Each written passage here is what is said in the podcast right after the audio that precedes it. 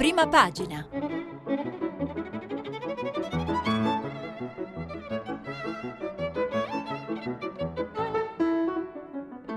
Questa settimana i giornali sono letti e commentati da Carlo Tecce, giornalista del Fatto Quotidiano.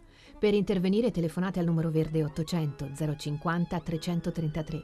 SMS e WhatsApp anche vocali al numero 335 5634 296. Mercoledì 11 settembre 2019, buongiorno da Prima Pagina, siamo qui per la rassegna stampa e la giornata dopo la fiducia del governo di Conte. Oggi i giornali aprono tutti ovviamente su quello che è successo ieri al Senato. Parliamo di politica, di cronaca, cerchiamo anche di arrivare un po' agli esteri. Partiamo con la solita panoramica sui quotidiani. Corriere della Sera, sì al governo, si tratta con l'Unione Europea. Fiducia in Senato con 169 voti favorevoli.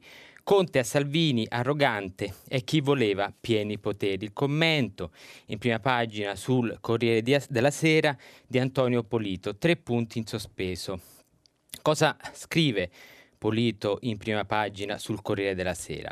Altro che Parlamento senza maggioranza, quello uscito dalle elezioni del 2018 ne nascondeva addirittura 2. Una ha espresso il governo più a destra dai tempi di Tambroni, l'altra quello più a sinistra dai tempi di Parri, il più sovranista e il più europeista, e sempre con lo stesso premier. Bisogna ammettere che i parlamenti, da Londra a Roma, dimostrano una notevole capacità di resistenza, lottano per non farsi sciogliere e non gli manca certo la fantasia. D'altra parte sarebbe ingenuo pensare che in un mese la società italiana sia cambiata tanto da giustificare un tale ribaltamento. Agosto è troppo breve, troppo caldo per una rivoluzione. Siamo più o meno quelli di prima, solo un po' meno abbronzati, Salvini molto meno. Eppure un mese fa il Senato votava la fiducia al decreto sicurezza bis e ieri la stessa aula ha votato la fiducia a un governo che è in programma di riscriverlo. Gentiloni appena preso posto sulla poltrona che in primavera sembrava di Giorgetti e la Bellanova è quella a quella di Centinaio. L'articolo continua a pagina 4 perché è un insieme di editoriale e analisi. Andiamo a leggere. Che cosa è successo? Per spiegarlo, i politici di entrambi gli schieramenti tendono ad avvalersi, certo inconsapevolmente, della metafora con cui Benedetto Croce spiegò il passaggio dell'Italia liberale a quella fascista. Gli altri, i vincitori, chiunque si siano, sono infatti sempre gli usurpatori, alieni infiltratisi nel palazzo con la forza o con l'inganno, cacciati i quali si potrà tornare allo spirito autentico degli italiani. Per la sinistra, Salvini al Viminale è stato una parentesi morale finalmente chiusa, mentre per la destra, Di Maio agli esteri, è un tradimento nazionale, tragicamente aperto.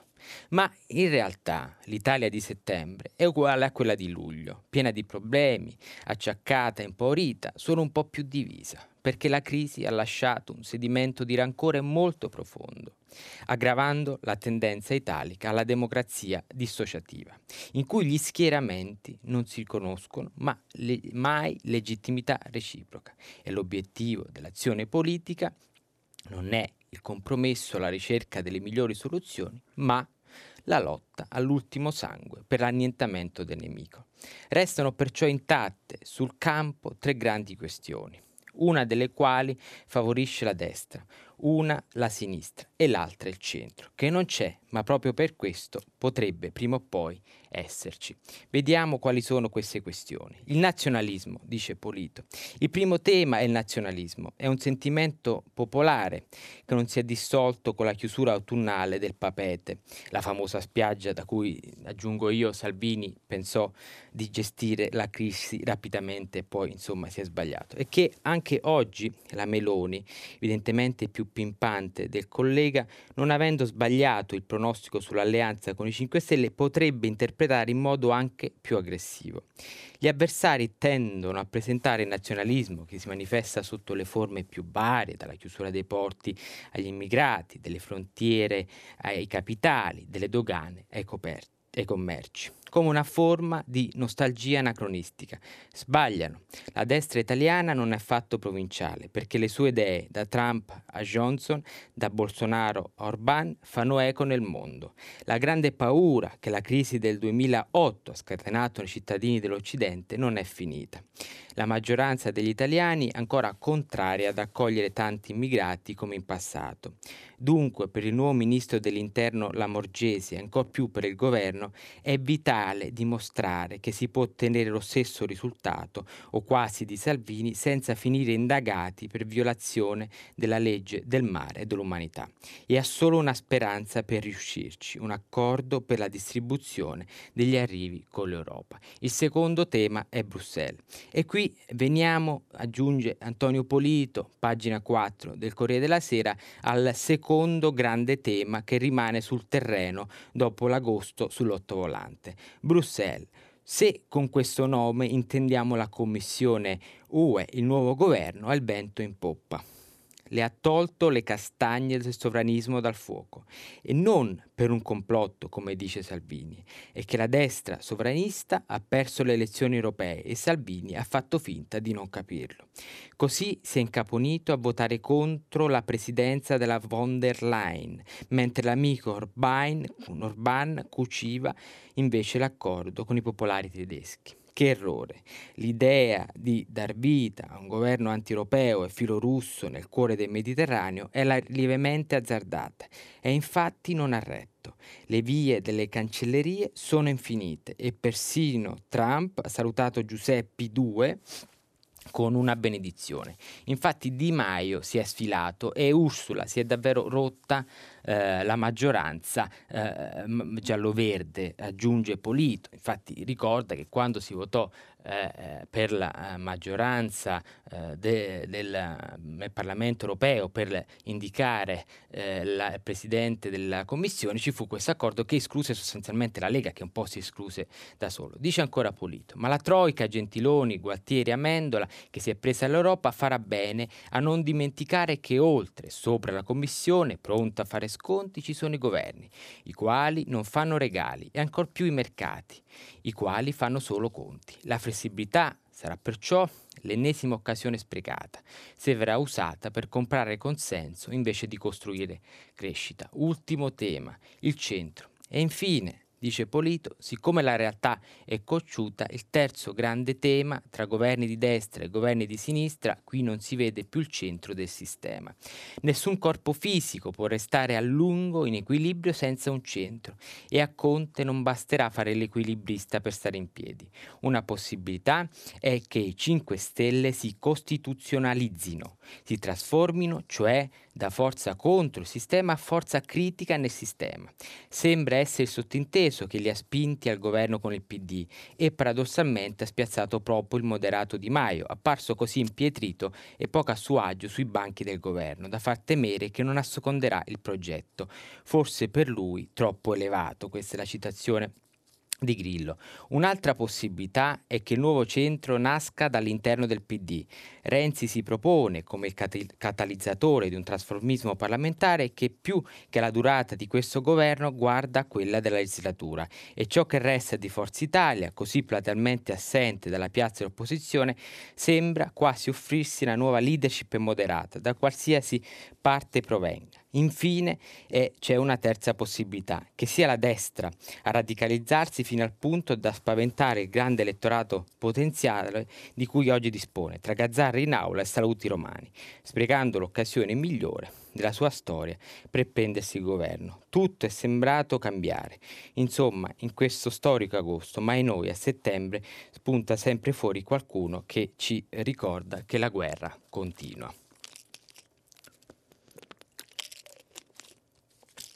E dunque, questo era Antonio Polito sul Corriere della Sera.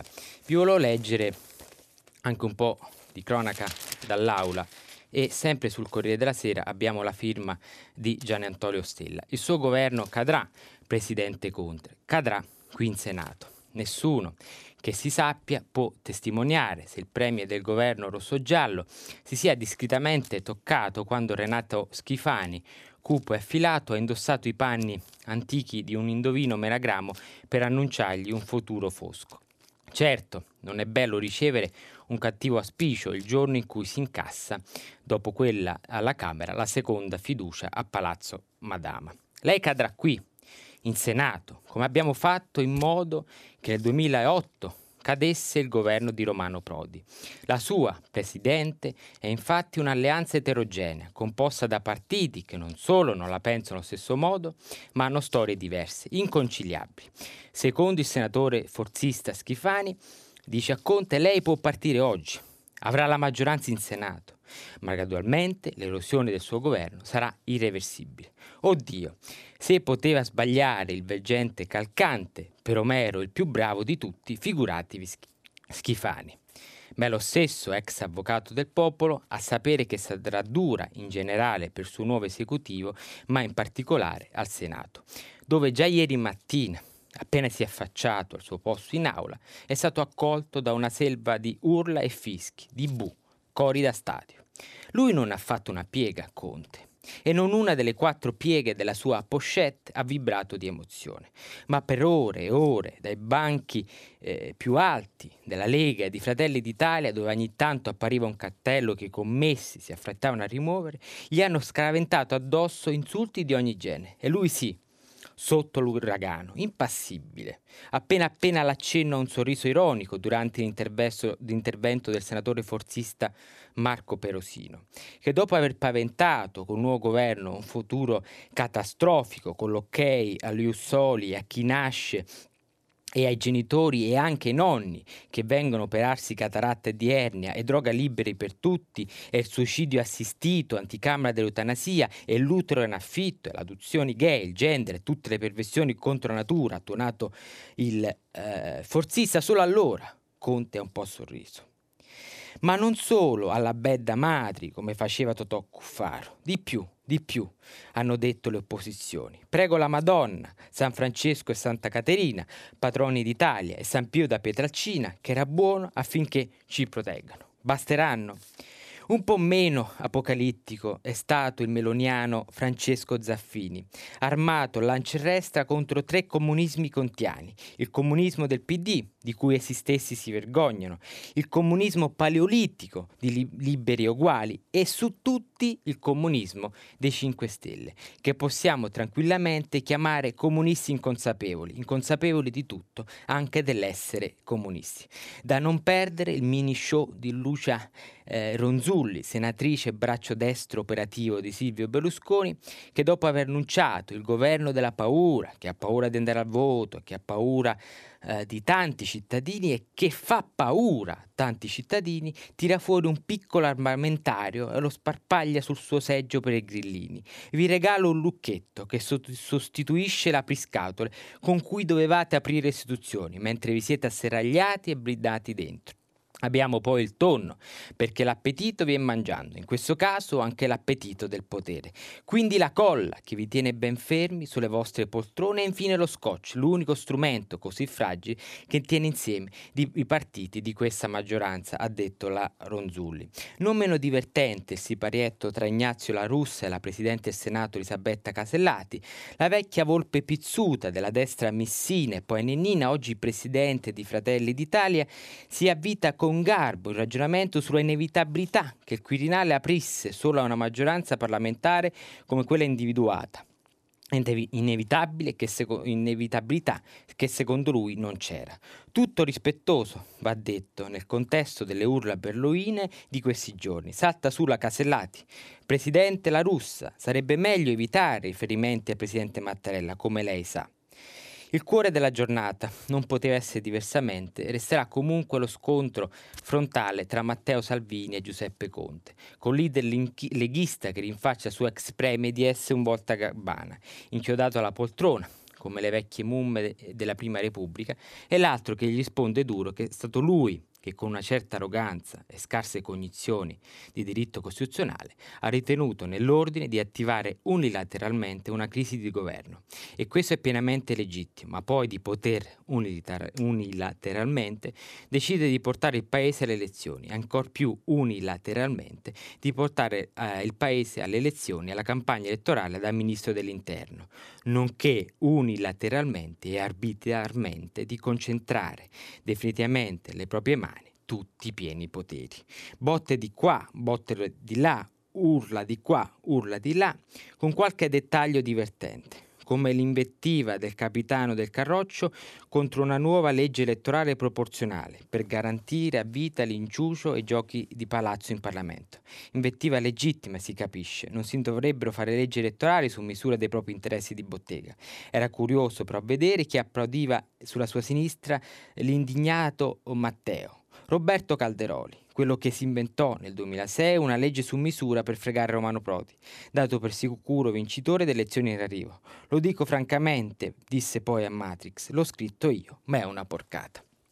E questo era Gian Antonio Stella sul Corriere della Sera. Passiamo a Repubblica, perché Repubblica fa una scelta di apertura diversa. Certo, nel titolo c'è sempre nei titoli ci sono le foto del dibattito ieri a Senato e del voto di fiducia, ma le prime due pagine sono dedicate alla formazione di un altro governo ben più ampio e ben più importante, il governo europeo, la Commissione europea, con la nomina di Gentiloni e la fine della composizione della squadra. Scrive Andrea Bonanni da Bruxelles. L'Italia ha ottenuto per Paolo Gentiloni il portafoglio degli affari economici, un obiettivo per il quale si era battuta con determinazione. Ma è una vittoria? La risposta dipende in realtà dal confronto tra le motivazioni dell'ex premier, che ha fortemente voluto l'incarico, e quelle della presidente Ursula von der Leyen, che glielo ha concesso, motivazioni solo in parte coincidenti. Gentiloni è arrivato a Bruxelles forte di un curriculum di altissimo livello e accompagnato dal sollievo europeo per lo scampato pericolo di un commissario leghista. Avrebbe potuto chiedere e probabilmente ottenere qualsiasi poltrona. Ha scelto quella agli affari economici, che è il compito di sorvegliare le politiche di bilancio degli Stati membri. Da molti anni ormai questo significa cercare di sbrogliare il nodo italiano, o quantomeno tenere a bada le pressioni del governo di Roma per allargare i cordoni della spesa e il livello del deficit pubblico. Ma Gentiloni sarebbe un ingenuo se pensasse di utilizzare quella poltrona per incoraggiare le tendenze spendaccione della politica italiana. Se ha voluto quella carica con tanta determinazione è perché ottenerla significava dimostrare al mondo che l'Europa e i mercati hanno ritrovato la fiducia nell'Italia post-Salvini e considerano il PD un partito affidabile per condurre politiche di bilancio responsabili. Poiché in economia e in politica, soprattutto in Europa, la fiducia e l'immagine contano moltissimo, questa parte della scommessa delle premier può considerarsi vinta. Molto più difficile sarà portare a compimento la seconda parte della sua missione, cioè favorire una revisione del patto di stabilità in senso espansivo, obiettivo che è nel programma del governo Conte, del PD e anche negli auspici del Presidente della Repubblica. E la prima difficoltà in questo caso sta nel fatto che al di sopra di Gentiloni la von der Leyen ha messo il vicepresidente Baltis Drombowskis, esponente del Nord Europa, iperrigorista, con competenze esecutive sulle politiche economiche e finanziarie della UE. Parlare di allentamento dei vincoli di bilancio, magari addirittura di Eurobond davanti a Dombrovskis, è come agitare un panno rosso davanti a un toro. Non conviene. Proprio questo spiega le motivazioni che hanno indotto von der Leyen ad accettare Gentiloni come commissario all'economia. L'Europa e la stessa Germania avranno bisogno nei prossimi anni di politiche espansive che sostengano la crescita. La presidente tedesca delle commissioni si è ripetutamente detta favorevole a questa linea, mettendo Gentiloni nel ruolo di responsabilità dell'economia. Potrà contare dunque su una personalità autorevole che spingerà in questo senso. Prendendo Dombrovskis come vicepresidente responsabile dell'euro, avrà qualcuno pronto a frenare gli entusiasmi degli italiani. Il risultato è che sarà proprio la presidente a diventare l'arbitro di questa partita e a decidere come e fino a che punto allargare le maglie della disciplina di bilancio per sostenere la crescita. E sarà ancora lei a pilotare qualsiasi riflessione sulla revisione del patto di stabilità, una volta che Berlino e Parigi avranno trovato il punto di mediazione in materia.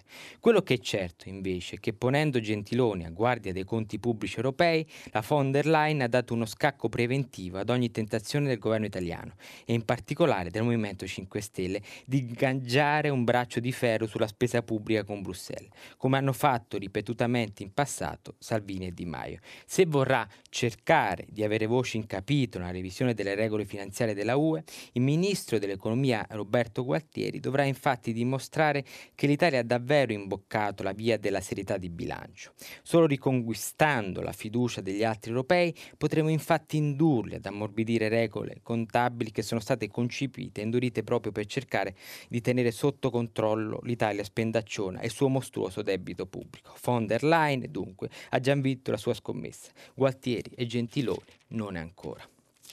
E questa era Repubblica, pagina 3. Adesso restiamo sempre sui temi della politica e su una battaglia di potere che non sta facendo fare certo bella figura al Movimento 5 Stelle, quella sui sottosegretari, perché su tutti i giornali si parla di come all'interno dei 5 Stelle si stia discutendo anche con forza e con dispetti reciproci per l'assegnazione dei posti di sottosegretari. Andiamo sul Corriere della Sera e vediamo un po' cosa sta succedendo. Sottosegretari, guerra nei 5 Stelle, non siamo al collocamento, scrive Monica Guerzoni in pagina 9. Ex ministri gialloverdi a caccia di un posto a sottosegretario, sottosegretari che bramano per essere promossi viceministri. Risse verbali a porte chiuse, presidenti di commissioni che trattano i parlamentari come disoccupati all'ufficio di collegamento e Giuseppe Conte che accelera per chiudere il sipario dell'imbarazzante teatrino delle poltrone. Dobbiamo fare il prima possibile, venerdì al massimo o perfino domani, con tanto di via libera nel Consiglio dei Ministri. Alla buvetta del Senato, Dario Franceschini si cuce la bocca. Siamo ancora in alto mare. Il capodelegazione del PD è nel pieno delle trattative con Vincenzo Spadafora, che ha in mano i dossier dei 5 Stelle. Ma se i Dem si orientano nel bosco delle pretese grazie alla bussola delle correnti, i 5 Stelle sono nel caos. Al Movimento 5 Stelle spetta una ventina di posti. Gli aspiranti sono il quadruplo e Di Maio ha trovato un escamotage per non farsi triturare dagli esclusi. Io avrò l'ultima parola e sceglierò in base alle competenze, è stato il messaggio ai presidenti delle 28 commissioni di Camera e Senato. Ma voi dovete propormi i candidati. Un po' come dire, scannatevi tra di voi. È nata così l'idea di una rosa di 5 nomi da individuare tra i commissari perché il capo politico possa poi pescare dal mazzo. Il rodeo dell'autopromozione ha prodotto 14 riunioni. I presidenti di commissione, Grandi, Gallinella, Ruocco, Brescia, Lorefice, Rizzo e Gallo hanno promesso discontinuità nel metodo. Peccato che poi hanno cominciato ad azzuffarsi tra loro e con i colleghi. E quando hanno capito che Di Maio non manderà i presidenti di commissione al governo per non scatenare la guerra e successione col PD, hanno sbottato. Non siamo un ufficio di collocamento. Dentro la commissione affari costituzionali se le sono date a parole di santissima ragione. Un metodo folle, commentava un deputato stravolto all'uscita. In compenso ecco i magnifici 4 per l'economia, Stefano Buffagni, Laura Castelli, Alessio Villarosa e Marco Pellegrini. A Palazzo Madama alcuni parlamentari 5 Stelle si sono azzuffati per via 20 settembre, dove Buffagni e Castelli sono a testa. A chi toccherà l'onore e l'onere di mancare stretto il ministro Dem Roberto Gualtieri e il numero 2 in pectore del PD Antonio Misani? Ed è vero che l'ex ministra Barbara Lezzi sarebbe disposta a tornare al governo come vice? Al Nazareno il tema è quanti renziani entreranno. Se saranno 5, il governo durerà. È il pronostico di un senatore. Dal PD arriveranno Marina Sereni e Lia Quartapella agli esteri, Raffaele Fiano all'interno, Giampaolo Manzella all'innovazione, Walter Verini alla giustizia e Anna Scala all'università. La vicepresidente del PD già si scambia messaggi con Lucia Azzolina del Movimento 5 Stelle. Per l'editoria dovrebbe spuntarla Andrea Martella, che avrebbe il delicato compito di portare il PD a Palazzo Chigi. A me mi sarebbe piaciuto assegnare la delega ai rapporti col Parlamento, ai rapporti con la stampa al fidatissimo tecnico Roberto Chieppa, ma Riccardo Fraccaro smentisce l'intenzione di affiancargli un altro sottosegretario. L'ho letto sui giornali. È dunque molto probabile che Chieppa, per sua scelta, resti segretario generale, con le mani più libere sulla dell'organizzazione della presidenza. Francesco Duva gareggia come vice all'interno, ricorderete Francesco Duva, il capogruppo 5 Stelle, Luca Carabetta andrà al Mise, Giancarlo Cancelleri, l'ex candidato a governatore siciliano ai trasporti. Nicola Morra resterà alla commissione antimafia per non lasciare una casella così importante a Pietro Grasso o a Franco Mirabelli. E dunque io volevo leggere ancora qualcosina della politica, di quello che è successo ieri. Ah, ecco il risultato di ieri è stato questo: il 5 giugno del 2018 al voto per la fiducia del governo giallo-verde la maggioranza assoluta era fissata a 161 e la maggioranza arrivò a quota 171 su un totale di 320 senatori. Questa volta la maggioranza ha perso due pezzi e siamo a 169. Hanno votato un po' tutti i gruppi PD e 5 Stelle, tranne Paragone che dai 5 Stelle si è astenuto pur rimanendo del gruppo, e Richetti nel PD, che però ha scelto di aderire al gruppo misto e quindi sostanzialmente di lasciare il partito. Ora, il governo è pronto, bisogna vedere qual è l'agenda, anzi l'agenda la conosciamo perché sono stati elencati 26 punti del programma, però c'è bisogno di capire anche quali saranno le priorità, le prime mosse, e lo leggiamo sul Corriere della Sera in pagina 8 nell'articolo di Lorenzo Salvia. Quota 100, reddito restano ma il governo studia le modifiche. Sono due le misure simbolo del primo governo Conte, quello sostenuto dalla Lega insieme al Movimento 5 Stelle. Non hanno avuto il successo sperato, visto che le domande sono state inferiori alle attese, liberando un tesoretto di 2,3 miliardi che già la maggioranza gialloverde pensava di dirottare verso altre voci di spesa. Cosa sono queste due priorità? Ci spiega adesso Lorenzo Salvia. Ma quota 100 e reddito cittadinanza sono quelle priorità su cui si concentra l'attenzione del nuovo governo in vista del disegno di legge di bilancio. Quindi due argomenti che hanno caratterizzato anche l'altra legge di bilancio, quella fatta dal ministro Tria e da vice premier Di Maio e Salvini. Quota 100 rimane, poi se ci saranno dei miglioramenti da fare per quota 100 e per reddito di cittadinanza le faremo, ma le due misure restano, dice il ministro del lavoro Nunzia Catalfo del Movimento 5 Stelle, per poi aggiungere che bisogna lavorare a potenziamento dei centri dell'impiego, una difesa quasi d'ufficio, visto che lei è stata proprio lei ormai 6 anni fa a presentare la prima proposta di legge per il reddito di cittadinanza. Ma anche se è ancora presto per capire quale sarà il punto di caduta finale, qualche correttiva allo studio per tutte e due le misure, e del resto se ne parla fin dai primi giorni del confronto tra Movimento 5 Stelle e PD che ha portato al Conte bis. Quota 100. Quota 100 è la misura che consente di andare in pensione quando a fare 100 la somma tra l'età anagrafica, a patto che gli anni siano almeno 62 e 38 gli anni di contributi versati. È stata introdotta dal primo governo Conte in via sperimentale solo per 3 anni, 19, 20 e 21. Le 22 non ci sarà, meno di una proroga che al momento viene esclusa.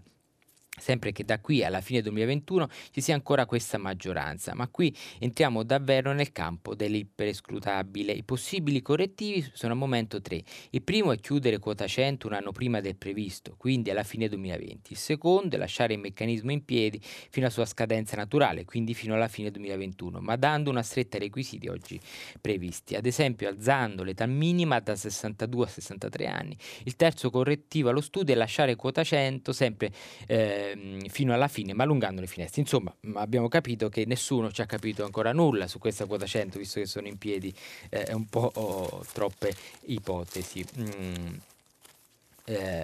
Tornerei alle prime pagine dei giornali per dare lettura di qualche commento. Abbiamo visto Repubblica che apre sull'Europa, che poi approfondisce con le cronache d'aula di ieri e della fiducia, e anche il Corriere della Sera. In prima pagina su Repubblica abbiamo un altro commento dopo quello che vi ho letto di Andrea Bonanni sul ruolo di Gentiloni, commissario europeo agli affari economici, e cioè quello di Gad Lerner. Adesso comincia la corsa a ostacoli. Cosa scrive Lerne? Anche quando si trattò di abrogare le leggi razziali del regime fascista ci fu chi raccomandò gradualità e prudenza, sostenendo che vi fossero buoni contenuti da salvaguardare. Lo tenga a mente Giuseppe Conte, che ieri al Senato ha ottenuto la fiducia definitiva del Parlamento per un governo di svolta. Non gli basterà un generico elogio della mitezza per contrastare il clima d'odio codificato anche nei decreti sicurezza da lui precedentemente sottoscritti. Fatte le debite proporzioni, anche Badoglio nel 1943 fu chiamato a fare i conti col gesuita Pietro Tacchi Ventura, che in materia di legislazione sulla razza gli suggeriva a nome del Vaticano di mantenere alcune disposizioni meritevoli di conferma. A tal proposito vi ricordo che ieri tutta la città ne parla, ha parlato di libertà di opinione, censura in rete, dopo che ieri sono stati oscurati i siti di Casa Pound, di Forza Noi, questi gruppi di estrema destra. Se ne parla ancora oggi su Repubblica, perché il PD e l'ANPI, l'Associazione Nazionale Partigiani, chiedono di sciogliere, di contrastare queste formazioni politiche di ispirazione fascista, e questo ben si lega secondo me al commento di Gad Lerner. Su Repubblica avete già ascoltato questo tipo di notizie a Radio Tremondo, c'è una foto grande di Donald Trump con John Bolton, il suo ormai ex consigliere alla sicurezza. Ieri al solito Trump ha licenziato Bolton con un tweet, ma poi l'ex consigliere della sicurezza ha precisato di aver scelto lui di dimettersi per divergenze di scelta con il presidente degli Stati Uniti. La Stampa, anche qui abbiamo un commento da leggere, perché scrive il direttore Maurizio Molinari, sfida comune per Roma e Bruxelles. La coincidenza di tempi fra la nascita della Commissione europea e del governo Conte bis, dice Molinari, offre l'occasione di rispondere su più fronti alla sfida del populismo che tiene banco sul vecchio continente, del referendum sulla Brexit nel 2016. L'occasione nasce dal fatto che la Commissione europea, guidata da Ursula von der Leyen, e il nuovo esecutivo presieduto da Giuseppe Conte, hanno tre elementi in comune. Vediamo quali. Il primo è la genesi politica, perché la Commissione è l'espressione del voto alle elezioni europee, nel quale i partiti tradizionali hanno respinto l'assalto delle forze populiste, mentre il Conte bis è frutto di un accordo politico parlamentare contro la Lega di Salvini, che aveva partecipato da protagonista proprio a quell'assalto. Il secondo è nei contenuti del programma, perché von der Leyen ha messo in cima l'agenda clima, difesa, democrazia, crescita e modo di vita europea, disegnando una cornice che include il New Green Deal e la lotta alle disuguaglianze di cui ha parlato Conte alla Camera, illustrando i propri obiettivi. Aggiungo io, ieri sera Di Maio, ospite in una trasmissione televisiva, ha detto che nasce l'era verde, l'era delle rinnovabili, questo New Green Deal, come dice Molinari. Continua. Infine il terzo punto è cruciale fattore, scrive Molinari, fattore di convergenza, tanto von der Leyen che Conte sono consapevoli che l'onda della protesta del ceto medio è molto alta, il rischio di fallire è reale se ciò avvenisse. Populisti e sovranisti avrebbero gioco facile a imporsi come una valanga a Bruxelles e Roma. Sulla Stampa, a proposito di conoscenza delle cose, di paura, di timori in qualche modo instillati senza ragione, vi leggo ora la rubrica di Mattia Feltri. Buongiorno. Piccolo mondo antico, piccola neanche tanto storia emblematica. Sta arrivando il 5G, ieri ne avevamo parlato anche qui a prima pagina durante il filo diretto, dice Feltri, ovvero una spettacolare rivoluzione che accelera fino a 1000 volte la velocità di internet e diffonde l'intelligenza artificiale. Auto che si guidano da sole, telemedicina, controllo a distanza dei robot.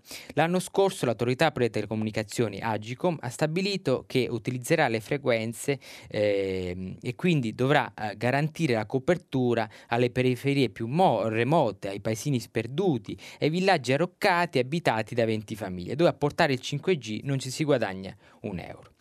Capito lo stato sanguisuga, dice Mattia Feltri, quello delle banche, delle multinazionali eccetera, decide che nessuno deve restare indietro, anche se l'operazione è antieconomica, ma siccome niente viene fatto bene fino in fondo, ci si dimentica di avvertire l'amministrazione dei 120 comuni selezionati.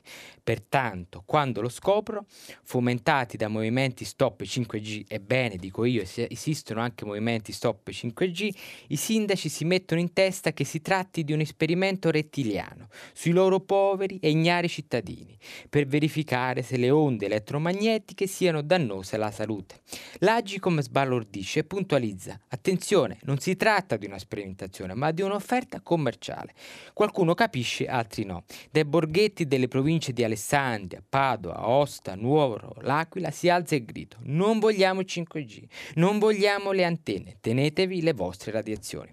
Così quanto era stato pensato per il vantaggio degli esclusi viene ribaltato e diventa il solito complotto di anni di mani e rapaci dopo anni rapaci. Saranno accontentati e mentre il mondo si butterà nel 5G loro resteranno al grammofono. Poi si dice delle diseguaglianze. E ancora un'altra rubrica carina, oggi leggiamo per la seconda volta Gian Antonio Stella, perché nella sua rubrica sul Corriere della Sera ci parla della burocrazia. La burocrazia italiana, questa fa anche un po' ridere questa storia, se non soltanto disperare. Il comune di Piove di Sacco, in provincia di Padova, ci tiene a dimostrare che spende i soldi dei cittadini con oculatezza. Chiamato dunque a pagare a un assessore un rimborso spese, il responsabile dell'area ragioneria e tributi, dottor Paolo Boian, cui va la solidarietà nostra e tutte le VVD, cioè le vittime burocrazia demente, ha firmato una determina che spiega da sola cos'è il girone infernale dei passacarte. Dice che, richiamato l'articolo 84, comma 1 del decreto legge 267-2000, come modificato dall'articolo 5, comma 9 del decreto legge 78-2010, convertito dalla legge 122-2010 e visto il decreto dei ministri dell'interno, dell'economia e delle finanze del 4 agosto 2011 e vista la delibera numero 191 del 14 ottobre 2014 della Corte dei Conti, sezione regionale di controllo per la Toscana, contenente il parere in merito alla richiesta formulata al comune di Colle Salvetti e vista la richiesta di rimborso spese di parcheggio per missione effettuata in data 18/2/2019 presentata all'assessore comunale signor Romano, di più richiamate la deliberazione di Consiglio Comunale numero 11 del 28/2/2019, la deliberazione del Consiglio Comunale numero 12 del 28/2/2019 avente oggetto approvazione del bilancio e la deliberazione di Giunta Comunale numero 25 del 5 marzo 2019, nonché visto il decreto numero 6 del 2 maggio 2019, è ritenuto di rimborsare la suddetta spesa di viaggio, è richiamato il decreto legge 7 maggio 2012 numero 52, convertito nella legge 6 luglio 2012 numero 94, contenente norme di razionalizzazione della spesa pubblica, il decreto legge 6 luglio 2012 numero 95, eccetera eccetera eccetera. Cosa si decide? Si decide di concedere all'assessore un rimborso per un parcheggio di 6 euro. Gian Antonio Stella giustamente lo evidenzia sul Corriere della Sera, ma questo è uno dei tantissimi esempi di come sia folle, scordinata, sgangherata, obsoleta, sovrabbondante la burocrazia italiana, e spero che questo sia un tema di cui poi dopo vogliate parlare durante il filo diretto, dopo uno di questi giorni. E adesso ci facciamo più seri e per raccontare una di quelle tante storie italiane che non hanno avuto né esito né un pizzico di verità accertata, non solo parlo di fatti giudiziari, e con la morte di Stefano Delle Chiaie avvenuta ieri a Roma a 83 anni, uomo nero, certamente abbiamo ancora un'alta possibilità in meno di conoscere la verità su quello che è accaduto negli anni 70-80 in Italia, e Delle Chiaie porta con sé tutti i suoi segreti. Allora io vi leggo l'articolo di Giovanni Bianconi sul Corriere della Sera, la pagina è la 17. L'uomo dei misteri neri sempre assolto per le stragi. Nella sua autobiografia pubblicata nel 2012, L'Aquila e il Condor, memorie di un militante politico, Stefano Delle Chiaie commenta così la strage di Piazza Fontana. Quel giorno l'Italia si scontrò con il mistero della violenza nichilista. Fu l'inizio di anni tormentati che permisero errori, depistaggi, falsificazioni e strumentalizzazione di parte a danni della verità, con inimmaginabili conseguenze per molte persone strette nella morsa di quella macchinazione. Lui, il comandante neofascista, morto ieri a Roma, 3 giorni prima di compiere 83 anni, per la strage 12 dicembre 1969 fu inquisito, processato e assolto, come per molti altri attentati o progetti eversivi degli anni 60 e 70, fino alla bomba di Bologna del 2 agosto 1980. Sospettato, accusato, infine scagionato sul piano della responsabilità penale, ma la propria appartenenza al mondo nero che fece da sfondo e coltivò la strategia della tensione con tanto di protezione e copertura agli apparati statali l'ha sempre rivendicata, senza però mai svelarne i misteri, anzi spesso negandoli, a cominciare proprio dal disegno complessivo che teneva insieme i diversi episodi. Certamente in quel periodo la tensione era presente nel paese e sosteneva delle chiaie, non per una strategia studiata a tavolino, ma come conseguenza di una situazione storica obiettiva. La strategia della tensione e lo stato parallelo sono formule che hanno istigato una violenza antifascista, che venne poi giustificata con la difesa della democrazia. Come se lui, aggiunge Bianconi, come se le vittime fossero lui e la sua parte, aggiunge Bianconi, scusate, come se le trame che hanno inquinato e deviato la storia del paese non fossero state tessute anche tramite lui i movimenti della destra extraparlamentare di cui è stato protagonista, da Ordine Nuovo ad Avanguardia Nazionale, fino a quella sorta di internazionale nera che gli ha garantito 17 anni di latitanza all'estero, prima nella Spagna franchista e poi nel Sud America dei generali golpisti, Cile, Argentina, Bolivia e infine Venezuela.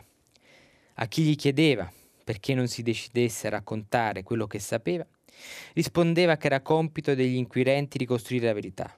Lui si è limitato, nelle deposizioni, nelle memorie e le interviste, a dire quel che riteneva necessario per essere scagionato da reati e provare a difendere la genuinità politica delle proprie gesta. Per esempio, quando raccontò che nel 1964, 14 prima che ci pensassero le Brigate Rosse, un gruppo di ex repubblichini gli propose di sequestrare il presidente del Consiglio Aldo Moro.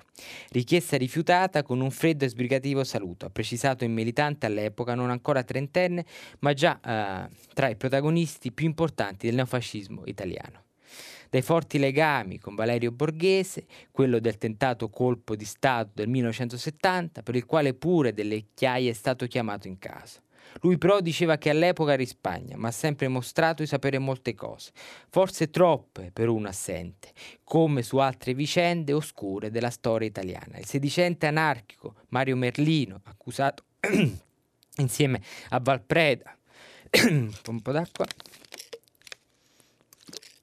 per Piazza Fontana, è anche un fascista di Avanguardia Nazionale, a stretto contatto proprio con Delle Chiaie, e per la strage di Bologna il Caccola, un soprannome che gli fu affibbiato da ragazzino per la bassa statura, era stato inserito nella catena che Licio Gelli e la P2 portava agli esecutori materiali, anelli che uno dopo l'altro si sono spezzati, ma senza mai cancellare i sospetti di complicità e connivenze. Estradato in Italia nell'87,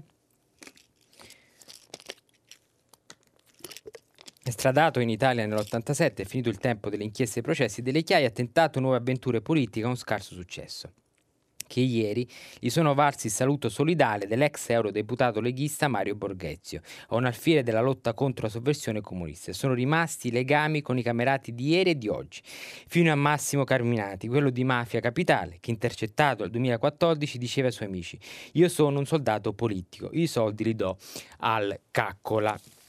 E questo è uno degli articoli, ce ne sono tanti sui giornali che raccontano questa storia. C'è qualcosa da dire prima di passare al filo diretto, e cioè che questo governo, oltre ai temi di quota 100, delle pensioni, della crescita, del rapporto con l'Unione Europea, della flessibilità, non deve dimenticare due emergenze mai risolte, quindi appunto non sono emergenze dell'Italia: la lotta alle mafie e la lotta per la ricerca estenuante, faticosa, cosa che può senza dubbio togliere a tutti ormai le ultime residue speranze, quella della ricerca della verità. Ecco, anche su questi episodi degli anni 70, 80, 60, il terrorismo, dove la Repubblica ha pesantemente vacillato. Ancora prima di salutarvi, vi segnalo un'altra notizia che è presente su Sole 24 Ore, cioè che c'è l'Italia e Francia un nuovo corso diplomatico perché il 18 Macron sarà ricevuto da Giuseppe Conte, e quindi i rapporti tra Italia e Francia sono di nuovo distesi. E dunque la rassegna stampa di oggi finisce qui. Dopo una breve pausa vi aspetto per il filo diretto. Grazie. Carlo Tecce, giornalista del Fatto Quotidiano, ha terminato la lettura dei giornali di oggi. Per intervenire chiamate il numero verde 800 050 333. SMS e WhatsApp anche vocali al numero 335 56 34 296. Si apre adesso il filo diretto di Prima Pagina. Per intervenire e porre domande a Carlo Tecce, giornalista del Fatto Quotidiano, chiamate il numero verde 800 050 333. SMS e WhatsApp anche vocali al numero 335 56 34 296. La trasmissione si può ascoltare, riascoltare e scaricare in podcast sul sito di Radio 3 e sull'applicazione Rai Play Radio. Ancora buongiorno da Prima Pagina, siamo pronti per il filo diretto. Vi ricordo che stiamo pubblicando i vostri messaggi anche vocali sul sito di Radio 3. Eccoci per la prima telefonata. Pronto? Pronto? Buongiorno. Buongiorno, sono Umberto da Milano. Volevo fare un ragionamento sul quello che ha detto Conte, cioè basta con la politica degli slogan. Ok, allora uno slogan secondo me molto pericoloso è quello della cosiddetta riduzione dei parlamentari, che sembrerebbe essere per ridurre le spese. Allora, per ridurre la spesa basta ridurre gli emolumenti, non c'è bisogno di ridurre i numeri. Fra l'altro, ridurre i parlamentari, cioè rifare la legge elettorale, eccetera, eccetera, è una riforma costituzionale. Certo. Le riforme costituzionali non si fanno così tanto per... ci deve essere un clima costituente, quindi non ci può essere un clima di contrapposizione violenta come quella che si è vista ieri e l'altro ieri in Senato, una roba davanti. Allora, la riforma costituzionale cosa facciamo? Con la Lega? La Lega del Porcellum, la Lega... per esempio, basta con gli slogan. Uno slogan della Lega è potere al popolo, ma qual è il potere del popolo? Quello delle piazze oceaniche, delle decisioni irrevocabili. Facciamo la riforma costituzionale con quella gente lì. La Lega Sole, un altro slogan, pagare la tassa piatta, no? Sì. Pagare meno per pagare tutti. Cioè, una volta si diceva pagare tutti in maniera proporzionale per pagare meno. Adesso si è inventato che bisogna pagare meno tutti uguale, perché così gli evasori pagano anche loro, perché paghiamo tutti. Ma cioè è uno slogan, fra l'altro, idiota, secondo me. E poi la Lega sovranista e nazifascista, quella che fa la Lega di Borghezio, facciamo la Costituzione con loro.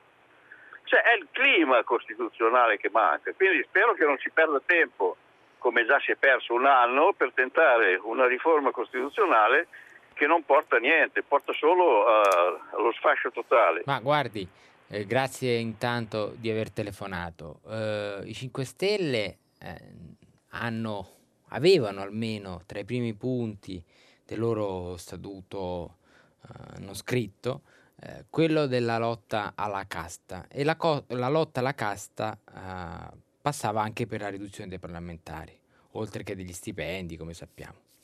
In questi tipi di propositi sono sempre delle buone intenzioni e delle cattive conseguenze, nel senso che i cittadini elettori che scelgono i propri rappresentanti nelle Camere devono essere sicuri che ci sia efficienza, che ci sia operatività, quindi non dipende tanto dai numeri quanto dalla capacità con cui i parlamentari riescono a fare politica, e quanto sia importante il ruolo dello stesso parlamentare, che negli ultimi tempi è stato molto degradato, con partiti verticistici, con leader che si candidano a guidare il paese, con pochi uomini collaboratori che aiutano i capi, lasciando tutto nell'oscurità, senza trasparenza.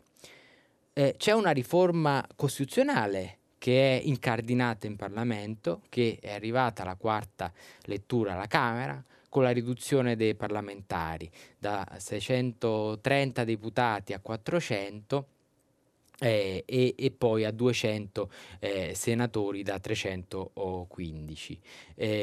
Quello che sta accadendo è che fino a un mese fa questa riforma, anzi quello che è accaduto, doveva votarla la Lega Nord con i 5 Stelle. Una riforma che non avrebbe avuto la maggioranza necessaria, visto che non ha avuto anche le precedenti votazioni, per evitare un eventuale referendum che può essere richiesto 3 mesi dopo l'approvazione definitiva. A questo punto il partner obbligato dei 5 Stelle dovrebbe essere il Partito Democratico, per tagliare in questo modo i parlamentari.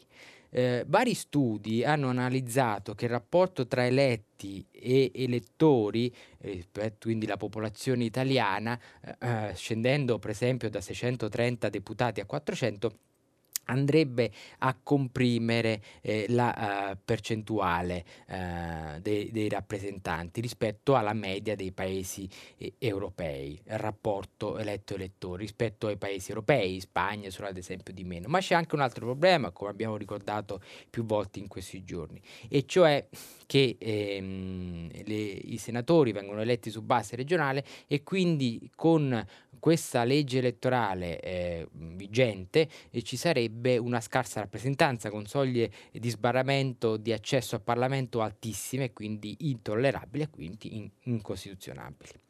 A questo punto, come si è parlato a lungo in questi giorni, PD e 5 Stelle hanno pensato di riscrivere l'agenda costituzionale in un clima, e sono d'accordo con lei, che non è certo di coesione nazionale, ma difficilmente potrà ricrearsi quello che è accaduto dopo la seconda, quel clima che si è magicamente creato dopo la fine della seconda guerra mondiale, che ha permesso collaborazione tra partiti diversi per scrivere una costituzione, secondo me, stupenda, bellissima da tutti i punti di vista lessicali e concettuali.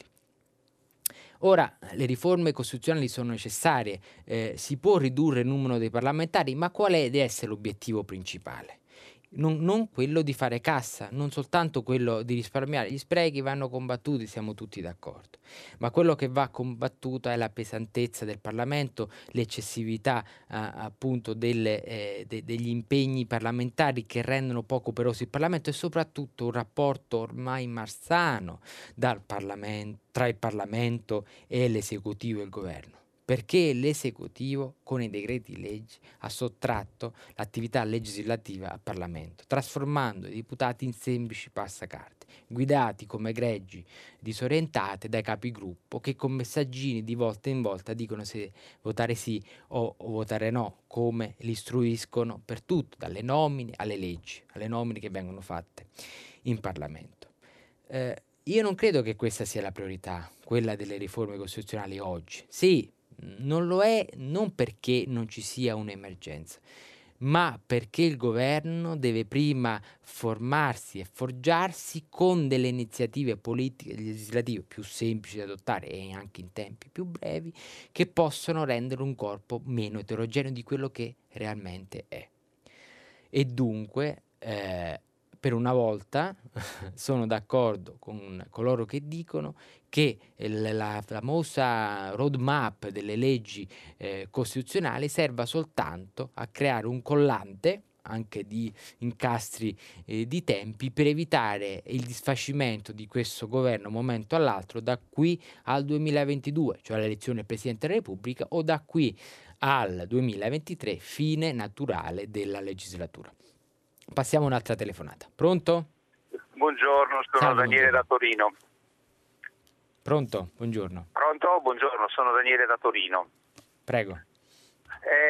Un commento all'articolo di Polito letto all'inizio, dove ci associava lui, ma anche, da quello che ho capito, l'opinione pubblica, la crisi del 2008 alla paura dell'immigrazione, l'invasione, eccetera. 2008 è stata una crisi di tipo finanziario, una finanza privata pian pianino liberata dalle regole nei decenni precedenti, e a furia di speculare, di forzare la mano, ha mandato a pallino il sistema. Da allora si è lavorato tanto sugli effetti, salvate le banche, crisi economica, eccetera. Nessuna mano alla causa, cioè tornare a limitare la finanza e ritrasformarla in uno strumento di servizio all'economia, alla politica.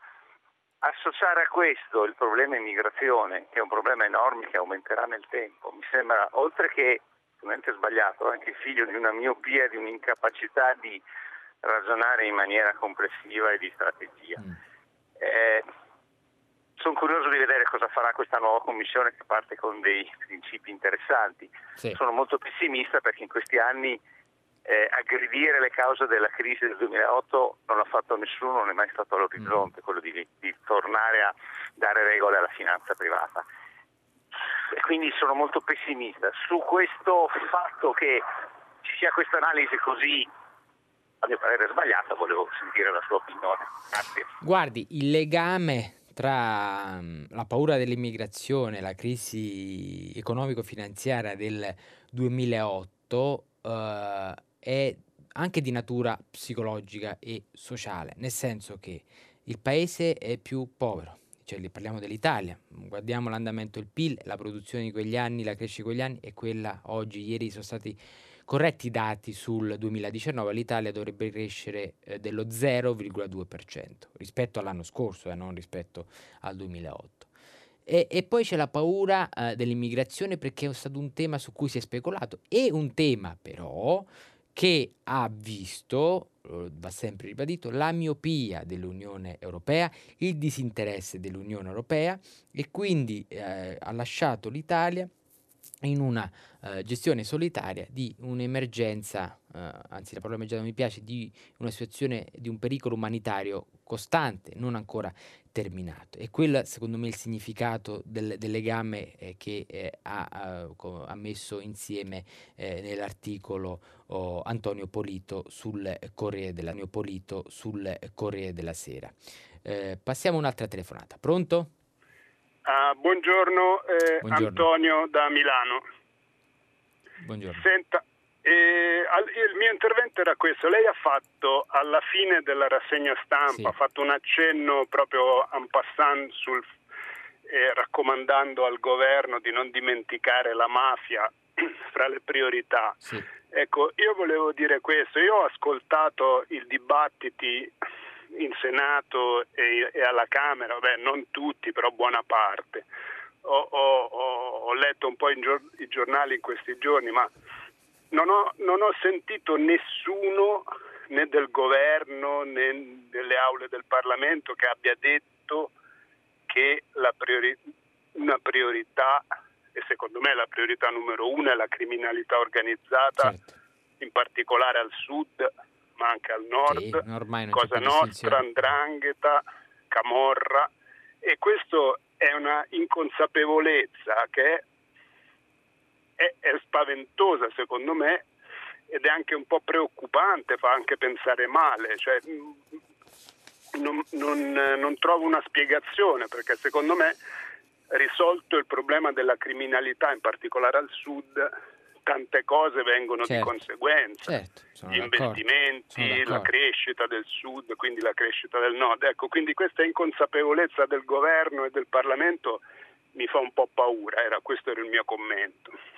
Grazie, e la ringrazio della domanda. Guardi, oggi sono un po' scettico, nel senso, anch'io ieri ero lì al Senato ad ascoltare i vari interventi e ho percepito in maniera trasversale la pochezza, la mediocrità dei contenuti enunciati durante gli interventi al Senato della Repubblica, non al bar sport di provincia o di città, cambia poco. E soprattutto un obiettivo, quello degli oratori, abbastanza evidente, palese, anche troppo, cioè quello di carpire con discorsi appunto slegati concettualmente l'entusiasmo, il consenso degli italiani, o di far breccia nelle simpatie, quantomeno per poi trasformarli in consenso. E dunque trattare temi seri come la mafia, annunciare battaglie dello Stato, che non ha mai sospeso queste battaglie con le sue forze dell'ordine, soprattutto al sud, sarebbe stato poco efficace dal punto di vista comunicativo. Vi tengo a dire, ma non faccio nessuna scoperta e mi scuso dunque della banalità, che gran parte dell'attività pubblica del governo, dei governi, possiamo estenderlo anche agli anni precedenti, è calibrata rispetto alla propaganda. Non facciamo nessuna scoperta rispetto alla propaganda. E che ieri in Senato non si parlava né di quota 100 né di reddito cittadinanza né di rapporto con l'Unione Europea, ma in Senato si parlava di sottosegretari, di poltrone, di poltroncine. Non voglio essere populista, è la verità, è quello che si poteva constatare ieri passeggiando per le aule e i corridoi marmorei del Senato. E dunque è molto più efficace per un Salvini, che adesso non ha responsabilità di governo, pensare, chissà quanto sforzo ha dovuto profondere, la battuta Conti-Monti, anziché dire qualcosa in più sull'attività che ha svolto al Viminale. E sarebbe stato molto meno conveniente per lo stesso Salvini rivolgersi al ministro dell'interno nuovo, il suo successore Lamorgese, il prefetto Luciano Lamorgese, parlando di altro e non soltanto di immigrati, quando abbiamo visto, l'abbiamo letto l'altro giorno al filo diretto, che nel 2019 sono sbarcati 5.000 immigrati, 5.000 in più di 9 mesi, in un paese di 60 milioni di abitanti. Stiamo parlando del nulla, tra parentesi, senza dimenticare quello che accade in Libia, perché se purtroppo se le tragedie non avvengono nel Mediterraneo o verso le nostre coste, avvengono in Libia, perché l'immigrazione non si è risolta. Le guerre non sono finite e la povertà non è stata debellata. E tornando ancora alla domanda e a quelli che sono le linee guida del governo e della politica, ripeto ancora una volta, è la propaganda che fa la differenza, tant'è che in un mese diversi parlamentari, sì, per evitare che il paese vada nelle mani della destra, sono riusciti a dire l'una cosa e il contrario nel giro di un mese, a cambiare interlocutori, a cambiare alleati. E dunque mi scuso per questa lunga risposta. Prima di passare alla prossima telefonata, vi ricordo con piacere che dopo domani a Matera inizia la festa di Radio 3, Materadio, 13, 14, 15 settembre 2019. Sul sito di Radio 3 troverete tutto l'ampio e bel programma. Prossima telefonata. Pronto? Sì, pronto, buongiorno. Buongiorno. Io mi chiamo Michele e telefono da Padova. Volevo intervenire riguardo le imposte sulle persone fisiche, perché si sentono spesso dei discorsi, insomma, come minimo poco precisi riguardo le imposte che si pagano mediamente, no? C'è chi dice che paga il 60%, chi il 70%. Allora, il meccanismo della progressività previsto dalla Costituzione è applicato riguardo all'IRPEF a scaglioni, sì, certo, cioè a gradini, cioè fino a 15.000 euro si paga il 23%, da 15 a 28.000 il 27%, da 28 a 55.000 il 38%, e per arrivare a un massimo del 43% oltre 75.000. Sì. E, questo significa per esempio che un dirigente, un cittadino, che so io, che ha un reddito elevato, che per esempio di 80.000 euro, non paga il 43% su tutto, significa che paga il 43% rispetto a raggiungere 5.000 euro, sì, giusto? Sì, giusto. Cioè sulla parte più alta. In questo esempio, no, se prendiamo un reddito di 80.000 euro, la tassazione media è di circa il 35%, quindi è abbastanza lontana dal 60-70% di cui si parla spesso. Allora, però volevo sottolineare questo, il meccanismo della progressività previsto dalla Costituzione permette tra l'altro di finanziare una non tax area per cui fino a 8.000 euro sì, i più poveri sono esentati dalle imposte. Sì. Sul reddito da lavoro, no? E quindi la detassazione dei redditi più bassi è uno strumento che, penso io, insomma, se venisse applicato anche per esempio alla piccola proprietà immobiliare, no? Abbiamo tantissime case abbandonate di gente che ha ereditato, che magari non ha lavoro, giovani eccetera, ecco, se invece di fare una flat tax come è stata fatta per con la cedolare secca si facesse un meccanismo di progressività anche sulle rendite, probabilmente avremmo meno case abbandonate, perché potremmo avere con questo meccanismo una non tax area anche in quel caso, oppure per i piccoli esercizi commerciali. Ecco, cioè, io volevo sottolineare anche il valore del principio costituzionale se applicato correttamente, perché altrimenti con tutte queste leggende metropolitane si finisce di avere delle fake news che confondono molto le idee. Mi scusi, grazie. No, la ringrazio, lei è stato chiarissimo nel suo intervento. E io aggiungo soltanto una cosa, un provvedimento assurdo che fu varato nel 2017 dal governo allora del PD e del centrosinistra, perché c'era anche Angelina Alfano, cioè la tassa fissa per i ricchi, 100.000 euro per il trasferimento in Italia. Una tassa, quindi un obolo da pagare al di là del reddito che accumulato, che ha portato, per dire, alcuni esempi di gestioni soltanto nel calcio. Per esempio, conviene più nel calcio prendere giocatori stranieri perché c'è un vantaggio fiscale, quindi si cerca di incentivare non il ritorno in Italia dei nostri ragazzi all'estero, come si dice con ipocrisia e pieni di melassa, ma per portare, che so, i ricchi capitalisti russi o americani in Italia a far prendere residenza, e aumentando il livello di vita e creando ancora una differenza sociale. Un provvedimento di cui non ho mai compreso l'utilità, poi magari qualcuno lo potrà spiegare e chiederò bene. Passiamo a un'altra telefonata. Pronto? Pronto, buongiorno. Giovanni da Siracusa. Buongiorno. Dottore, buongiorno. Niente, qua vede in prima pagina che si parla di cambiare legge elettorale, sì, di continuare sul taglio dei parlamentari, però per quanto riguarda, diciamo, il cambio delle regole, sarebbe opportuno coinvolgere anche le minoranze, cioè nel senso, se tu cambi le regole del gioco non è che lo puoi fare a colpo di maggioranza, certo, sia sulla legge elettorale sia che per quanto riguarda anche il taglio dei parlamentari, perché quel taglio è iniziato con una determinata maggioranza, essendo cambiata la maggioranza va ripensato un po' tutto, ecco. Se no abbiamo visto già il referendum, quando si è voluti cambiare le regole a colpi di maggioranza, poi il popolo ha risposto no a certi toni arroganti, ecco. Non so qual è la sua opinione. La ringrazio. Guardi, in un paese ideale si dovrebbe fare come dice lei, cambiare le regole assieme. Questo non mi sembra possibile adesso, però ieri, ascoltando Salvini durante il discorso, ho notato due cose in particolare, al di là degli slogan e della propaganda di cui abbiamo parlato abbondantemente prima. E cioè, Salvini ha detto due cose. Uno, io farò opposizione leale in Parlamento, poi farò opposizione nelle piazze. E va bene, è legittimo.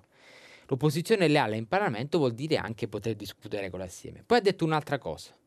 Non vi permettete di fare una legge proporzionale che ci lega un inciucio a vita, cioè al vostro inciucio, PD 5 Stelle, ma ragioniamo insieme di legge elettorale, altrimenti farò una raccolta di firme per una legge elettorale maggioritaria, chi prende un voto più dell'altro vince e governa. Ecco, questo potrebbe essere la condizione, quindi non una collaborazione ideale appunto tra i partiti, ma un momento di reciproca volontà di mettere a punto un compromesso per evitare ogni volta che la legge elettorale avvantaggi uno e svantaggi l'altro. Tant'è vero che prima Gian Antonio Stella sul Corriere della Sera, vi ho letto l'articolo, chiude dicendo che Roberto Calderoli ha ammesso candidamente una decina di anni fa, non 2 secoli fa, che la legge elettorale Porcellum, con tutte le sue variabili, soprattutto al Senato, era stata fatta per fregare Romano Prodi.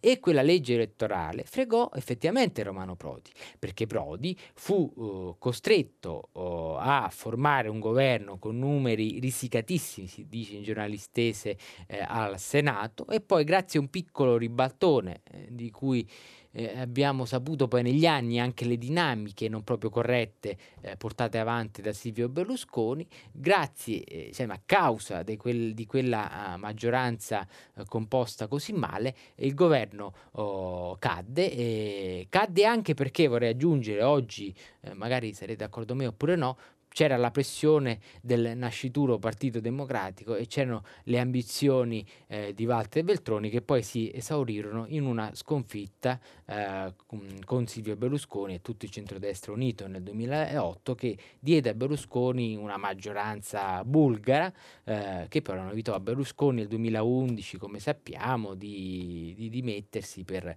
far spazio a Monti. Questo per dire che 66 governi nella storia della Repubblica Italiana dimostrano che è molto difficile avere una politica con una certa costanza di principi, valori, ideali, obiettivi. Passiamo a un'altra telefonata. Pronto? Pronto, Maria Teresa. Buongiorno, buongiorno signora. Buongiorno a tutti.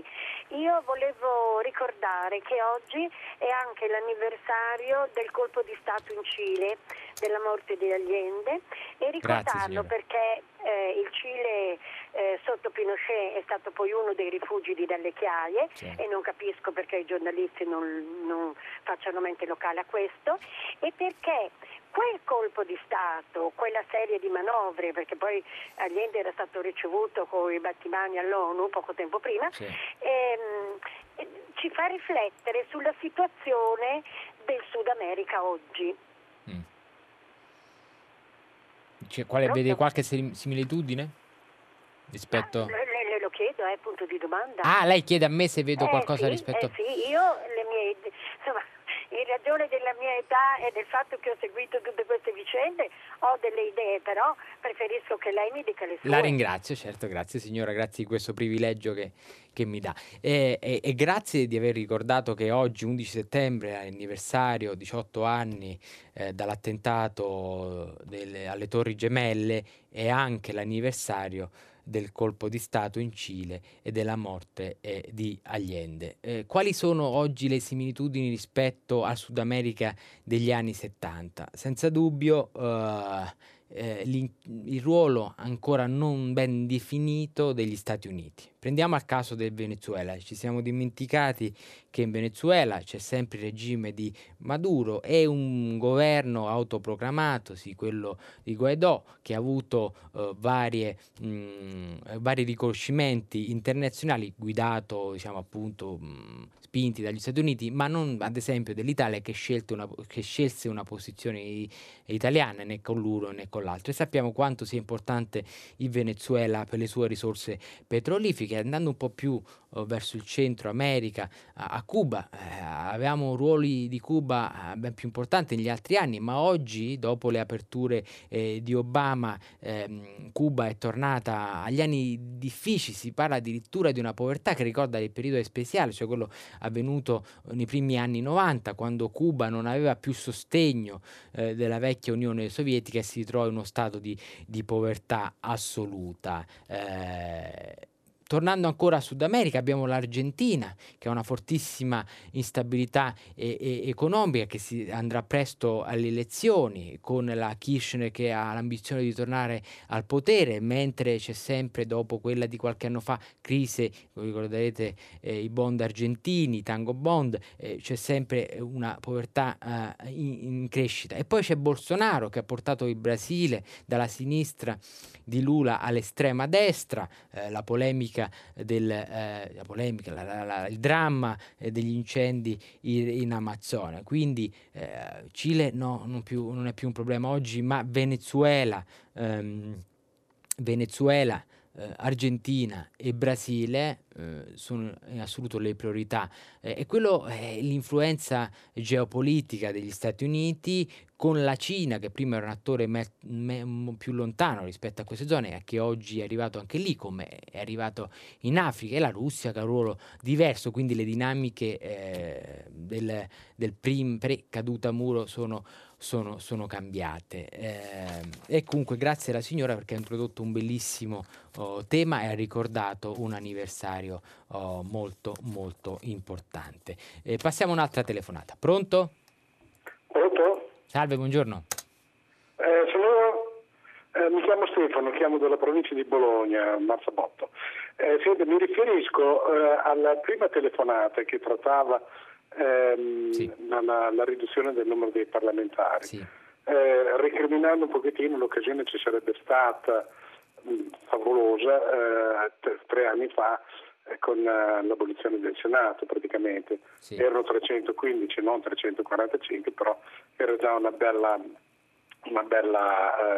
cifra. Pertanto dico, aspettiamo, cercare di convincere i nostri asteati, che io sono un elettore del PD, di aspettare un pochettino di tempo e riproporre il quesito referendario che può essere riproposto dopo 5 anni la bocciatura.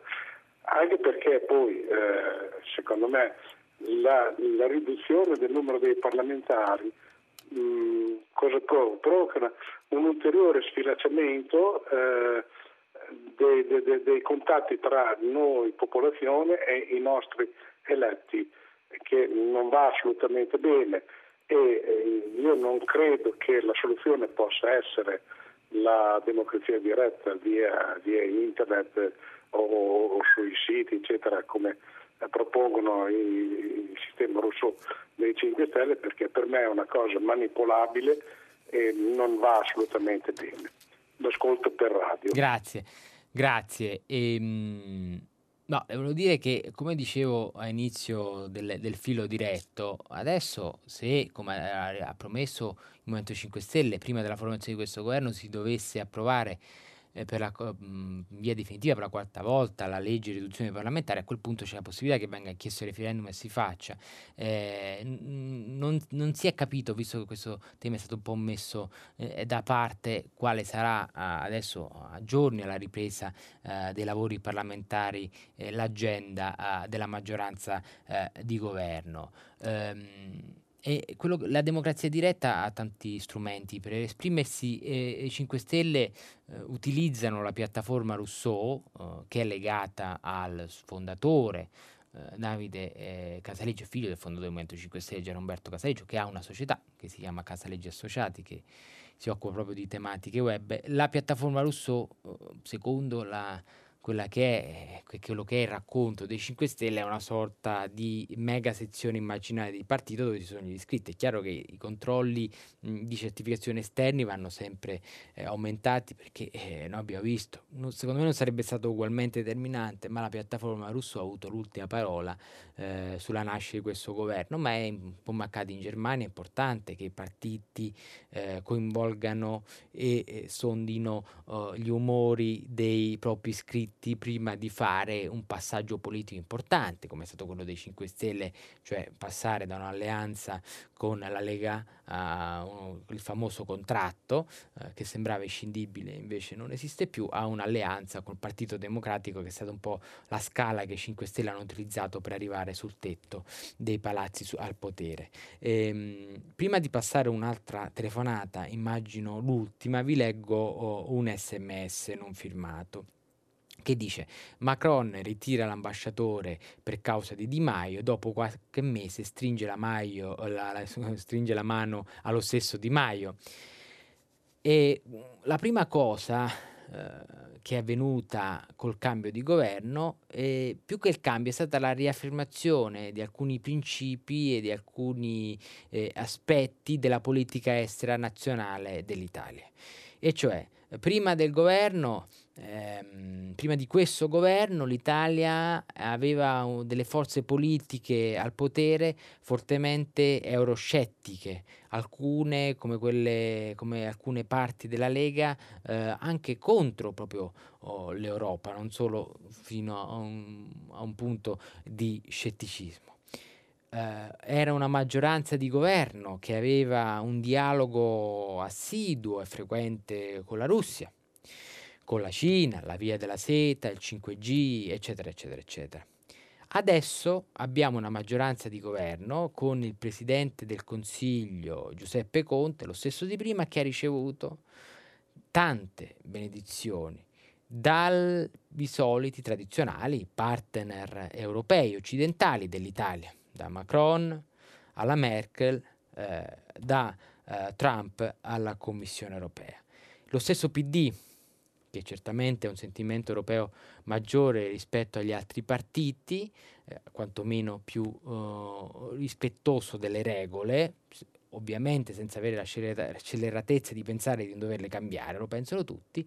Il PD ha un po' preso in mano la bussola del governo a questo punto di vista, con la scelta del ministro dell'economia, del ministro degli affari europei, avendo poi il presidente del Parlamento europeo e il commissario europeo agli affari economici Gentiloni. Tutto questo per dirvi che il raggio di manovra di Di Maio della Farnesina sarà molto ristretto, non sarà Di Maio a fare la politica estera, ecco, non dimentichiamoci anche il Quirinale, tant'è che Di Maio, oggi era sui giornali questo, ha intenzione di utilizzare la Farnesina anche per affrontare dei temi relativi all'immigrazione, cioè vuole fare un po' il Salvini dal Ministero degli Esteri, questo scrivono i giornali, poi vedremo, sono un giornalista, dubito anch'io se è vero e cosa accadrà, è una battuta ovviamente. E poi c'è da dire che Di Maio, avendo anche un ruolo politico, essendo un capo politico dei 5 Stelle, ormai capo di una corrente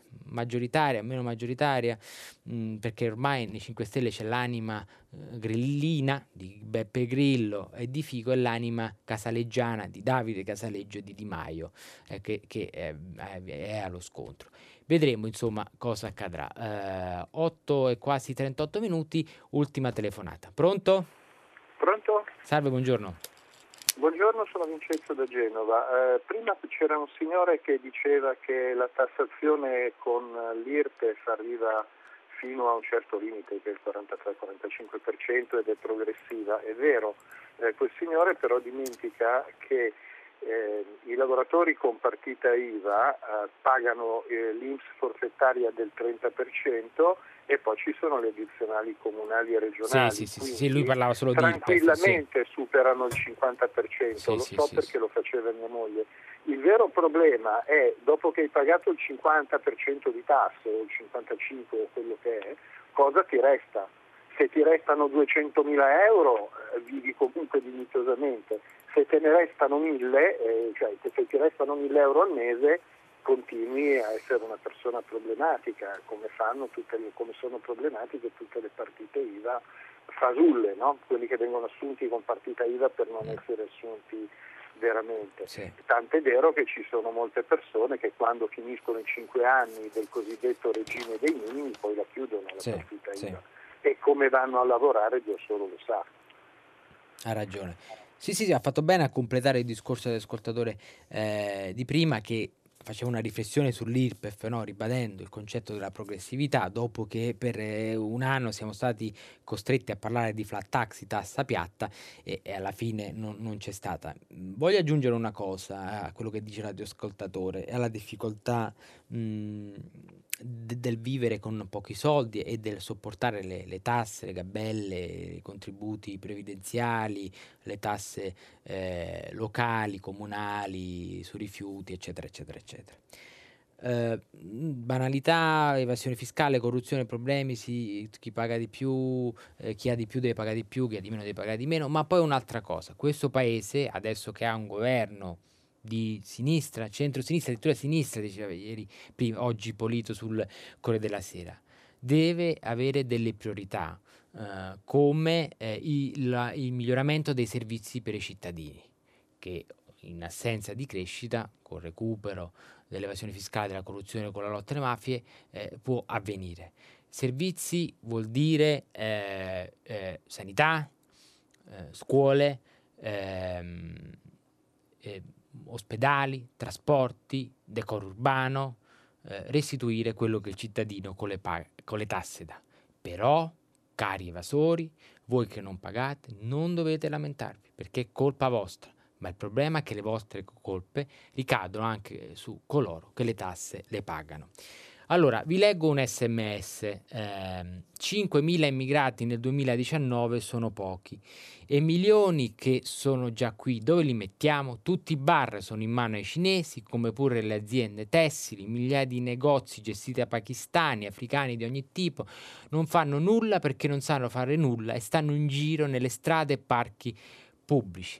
Caro giornalista, si rivolge a me, si tolga il prosciutto dagli occhi e non prenda in giro gli italiani. Ecco, io vi lascio con questa riflessione da qui alle prossime 24 ore, quando ci ritroveremo a parlare. Questo signore che si chiama Ernesto, inopinatamente, impropriamente come mio figlio, mi accusa di qualcosa di incredibile e soprattutto mi accusa evidentemente aizzato dalle fake news che alcuni spargono per la rete, dai luoghi comuni di cui prima o poi dovremmo liberarci e di cui prima o poi ci libereremo. Io vi ringrazio, ci fermiamo qui per oggi, ma ci troveremo domani, a breve ci sarà il GR, poi la linea passa a pagina 3 e dopo le novità musicali di Primo Movimento alle 10 andrà in onda Tutta la città ne parla, che approfondirà un tema posto a voi ascoltatori. Potete riascoltarci sul sito di Radio 3 e per chi vuole domani sarò ancora qui. Grazie, arrivederci.